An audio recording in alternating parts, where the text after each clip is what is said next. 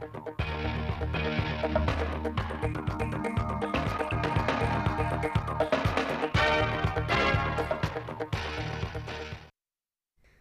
kính chào quý vị và các bạn đến bản tin thời sự 16 giờ ngày 31 tháng 12 năm 2021 của Đài Phát thanh Truyền hình Thanh Hóa.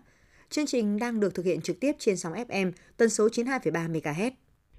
Sáng nay, Ban tuyên giáo tỉnh ủy Thanh Hóa đã tổ chức hội nghị tổng kết công tác tuyên giáo năm 2021, triển khai nhiệm vụ năm 2022. Sự hội nghị có đồng chí Lại Thế Nguyên, Phó Bí thư Thường trực tỉnh ủy, Trường đoàn đại biểu Quốc hội tỉnh. Các đồng chí Ủy viên Ban Thường vụ tỉnh ủy, Phạm Thị Thanh Thủy, Trưởng ban dân vận tỉnh ủy, Chủ tịch Ủy ban Mặt trận Tổ quốc tỉnh, Đào Xuân Yên, trưởng ban tuyên giáo tỉnh ủy, Lê Quang Hùng, chủ nhiệm Ủy ban kiểm tra tỉnh ủy, đồng chí Đầu Thanh Tùng, Phó Chủ tịch Ủy ban dân tỉnh, đại diện lãnh đạo các ban sở ngành cấp tỉnh và các huyện thị xã thành phố.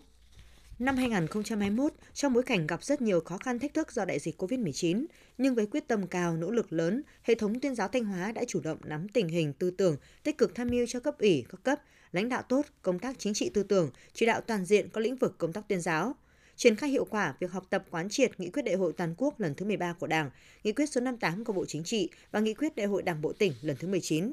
Công tác tuyên truyền phòng chống dịch COVID-19 được tập trung chỉ đạo, thực hiện quyết liệt, bài bản, sáng tạo, thực hiện tốt chức năng cơ quan thường trực tiểu ban thông tin tuyên truyền, ứng dụng công nghệ thông tin của Ban chỉ đạo phòng chống dịch COVID-19. Công tác tuyên truyền, bầu cử, đại biểu Quốc hội khóa 15 và đại biểu Hội đồng Nhân dân các cấp nhiệm kỳ 2021-2026 được triển khai kịp thời, chủ động, linh hoạt và sâu rộng trong các tầng lớp nhân dân, góp phần quan trọng để cuộc bầu cử diễn ra an toàn, dân chủ, đúng quy định của pháp luật. Thực hiện tốt vai trò cơ quan thường trực của Ban chỉ đạo 35 trong đấu tranh phản bác các thông tin sai trái, luận điệu xuyên tạc chống phá của các thế lực thù địch, đối tượng phản động, cơ hội chính trị, ngăn chặn xử lý thông tin chống phá đảng, nhà nước trên Internet – chia sẻ lan tỏa các thông tin chính thống của Đảng, Nhà nước và của tỉnh để cán bộ đảng viên và các tầng lớp nhân dân trên địa bàn tỉnh. Thông tin kịp thời, các sự kiện thời sự trong nước và quốc tế, thực hiện tốt công tác định hướng tuyên truyền các nhiệm vụ chính trị quan trọng của đất nước và địa phương. Sáng nay 31 tháng 12, Hội đồng thẩm định xã đạt chuẩn nông thôn mới nâng cao, nông thôn mới kiểu mẫu tỉnh đã tổ chức xét công nhận xã đạt chuẩn nông thôn mới nâng cao, nông thôn mới kiểu mẫu năm 2021 đồng chí Lê Đức Giang, Phó Chủ tịch Ủy ban dân tỉnh, Chủ tịch Hội đồng thẩm định chủ trì hội nghị.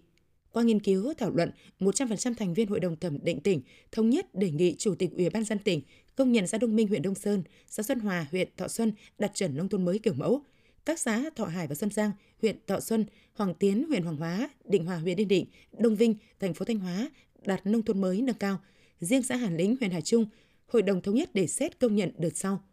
Kết luận hội nghị, đồng chí Lê Đức Giang, Phó Chủ tịch Ủy ban dân tỉnh, Chủ tịch Hội đồng thẩm định đánh giá cao vai trò của đoàn thẩm định cùng các thành viên trong việc giám sát, hướng dẫn các địa phương về đích nông thôn mới. Đồng chí giao cho Văn phòng điều phối nông thôn mới tỉnh phối hợp cùng xã nhanh chóng hoàn chỉnh hồ sơ để trình Chủ tịch ký quyết định công nhận đạt chuẩn.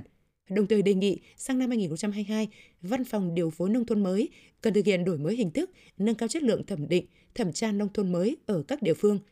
Đồng chí Phó Chủ tịch Ủy ban dân tỉnh cũng yêu cầu Sở Tài nguyên Môi trường phối hợp với xã Xuân Hòa, huyện Thọ Xuân bổ sung thêm văn bản xác nhận tiêu chí cảnh quan môi trường xã nông thôn mới kiểu mẫu theo đúng quy định. Năm 2021, tổng số thu ngân sách nhà nước trên địa bàn tỉnh Thanh Hóa đạt hơn 36.500 tỷ đồng, vượt 37% so với dự toán năm và tăng 16% so với cùng kỳ, cao nhất từ trước đến nay – đây cũng là năm đầu tiên Thanh Hóa lọt vào top 10 tỉnh thành phố có số thu ngân sách trên địa bàn dẫn đầu cả nước với vị trí thứ 8 trong số 63 tỉnh thành phố. Sau rất nhiều năm nỗ lực phấn đấu, năm 2021, thu nội địa do ngành thuế Thanh Hóa thực hiện đã về đích trước 2 tháng và là năm đạt cao nhất từ trước đến nay với số thu trên 23.300 tỷ đồng, tăng 42% dự toán tỉnh giao và 112% so với cùng kỳ. Cùng với thu nội địa, thu thuế từ hoạt động xuất nhập khẩu trên địa bàn tỉnh đạt kết quả rất tích cực – với số thu trên 13.200 tỷ đồng, tăng 24% so với cùng kỳ và vượt 30% so với chỉ tiêu Bộ Tài chính giao. Năm 2021, ngành hải quan Thanh Hóa đã thực hiện tốt công tác cải cách hành chính, tạo thuận lợi cho hoạt động sản xuất doanh nghiệp xuất nhập khẩu, Sau đó đã đạt và vượt cao so với kế hoạch đề ra. Dự ước đến hết ngày 31 tháng 12 năm 2021, thu ngân sách nhà nước của tỉnh Thanh Hóa đã vượt trên 10.000 tỷ đồng so với dự toán giao. Năm 2022, nghị quyết của tỉnh ủy, Hội đồng Nhân dân tỉnh Thanh Hóa giao cho ngân sách địa bản là hơn 28.000 tỷ đồng, trong đó thu nội địa trên 17.000 tỷ đồng, thu từ các hoạt động xuất nhập khẩu 11.000 tỷ đồng sẵn sàng đối diện với khó khăn thách thức và quyết liệt chỉ đạo điều hành công tác thu, triển khai thực hiện có hiệu quả các biện pháp linh hoạt đối với từng lĩnh vực xác thuế ngay từ những ngày đầu quý đầu năm mới. Tỉnh Thanh Hóa quyết tâm hoàn thành và hoàn thành vượt mức dự toán thu được giao. Ủy ban dân tỉnh vừa quyết định phê duyệt đề án củng cố, phát triển và nâng cao hiệu quả hoạt động của các hợp tác xã phi nông nghiệp trên địa bàn tỉnh Thanh Hóa giai đoạn 2021-2025. Mục tiêu là tiếp tục củng cố, phát triển, nâng cao hiệu quả hoạt động của hợp tác xã phi nông nghiệp gắn với xây dựng nông thôn mới nhằm huy động sức mạnh tổng hợp, phát huy lợi thế năng lực nội tại trong các cộng đồng dân cư để phát triển kinh tế xã hội, góp phần cùng với các thành phần kinh tế khác xây dựng Thanh Hóa ngày càng phát triển – xây dựng và phát triển mô hình hợp tác xã phi nông nghiệp nhanh và bền vững, phát huy hiệu quả trong việc thúc đẩy phát triển kinh tế và cải thiện đời sống thành viên, phát triển thành viên thông qua thu hút ngày càng nhiều cá nhân, hộ gia đình và tổ chức tham gia kinh tế tập thể, hợp tác xã phi nông nghiệp. Cầu núi Đọ dài 1,9 km bắc qua sông Chu, bờ Bắc tại xã Thiệu Hợp, bờ Nam tại xã Tân Châu, huyện Thiệu Hóa, tỉnh Thanh Hóa, là cột vượt sông lớn nhất tỉnh Thanh Hóa, nằm trên tuyến cao tốc Bắc Nam phía Đông giai đoạn 2017-2020. Theo đại diện Ban Quản lý Dự án Thăng Lâm, đại diện chủ đầu tư dự án, Bộ Giao thông Vận tải, dự án khởi công từ tháng 1 năm 2021, dự kiến hoàn thành tháng 12 năm 2022.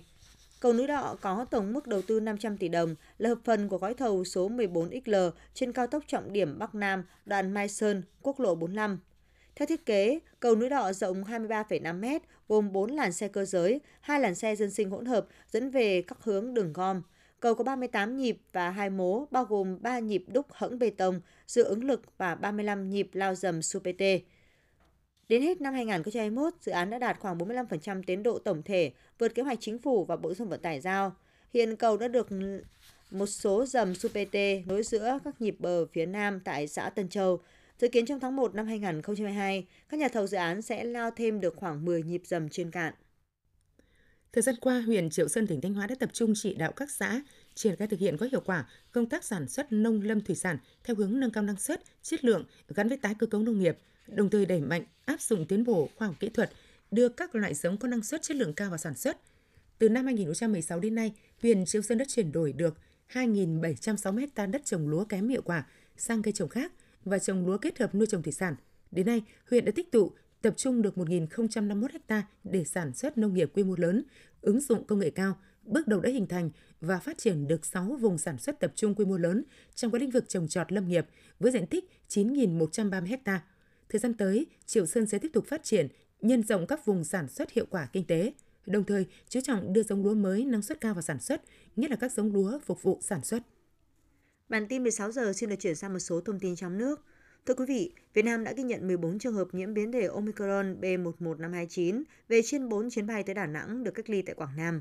Sáng ngày 31 tháng 12, Sở Y tế tỉnh Quảng Nam cho biết đã ghi nhận 14 ca nhập cảnh nhiễm biến chủng Omicron. Đây là các hành khách đi trên 4 chuyến bay từ Hàn Quốc, Mỹ về sân bay Đà Nẵng trong các ngày 21, 23 và 24 tháng 12. Hiện các bệnh nhân đang được cách ly tại Quảng Nam. Đại diện Sở Y tế cho biết tất cả ca mắc này đều đã tiêm đủ hai liều vaccine ngừa COVID-19, ngoài ra không có triệu chứng, thể nhẹ. Do vậy các trường hợp đang được theo dõi và tổ chức điều trị như F0 thể nhẹ, không triệu chứng. Ngày 30 tháng 12, Bộ Y tế tổ chức hội nghị trực tuyến phổ biến rộng rãi nội dung của Nghị định 98 về quản lý trang thiết bị y tế với hơn 1.000 điểm cầu trung ương và địa phương. Nghị định này thay đổi căn bản hoạt động cấp phép lưu hành trang thiết bị y tế. Cụ thể, nghị định này đổi theo hướng chuyển cơ chế quản lý từ tiền kiểm sang hậu kiểm – tăng cường phân cấp, chú trọng thực hiện triệt để cải cách thủ tục hành chính, đồng thời bổ sung các biện pháp quản lý giá trang thiết bị y tế. Nghị định 98 bắt đầu có hiệu lực từ ngày 1 tháng 1 năm 2022. Thứ trưởng Bộ Y tế Đỗ Xuân Tuyên nhấn mạnh, Nghị định 98 đã kịp thời hoàn thiện hành lang pháp lý cho việc quản lý trang thiết bị y tế, giải quyết các tồn tại hạn chế, bất cập hiện nay của hệ thống pháp luật quản lý trang thiết bị y tế, đáp ứng yêu cầu thực tiễn quản lý và yêu cầu hội nhập trong lĩnh vực trang thiết bị y tế – Nghị định là căn cứ để các doanh nghiệp kinh doanh sản xuất, cung ứng trang thiết bị y tế và các nhà quản lý các cấp cũng như lãnh đạo các bệnh viện, cơ sở y tế xác định rõ trách nhiệm, quyền hạn và nghĩa vụ. Nghị định có hàng loạt những điểm mới, trong đó bãi bỏ 16 trên 30 thủ tục hành chính lĩnh vực trang thiết bị y tế, đơn giản hóa 5 trên 30 thủ tục hành chính. Nghị định thay đổi hình thức của thủ tục công bố đủ điều kiện sản xuất, mua bán, tư vấn kỹ thuật trang thiết bị y tế bằng việc kiểm soát điều kiện thông qua hệ thống công nghệ thông tin. Quý vị và các bạn vừa theo dõi bản tin 16 giờ của Đài Phát thanh Truyền hình Thanh Hóa. Mời quý vị tiếp tục đón nghe chương trình tiếp theo của đài chúng tôi.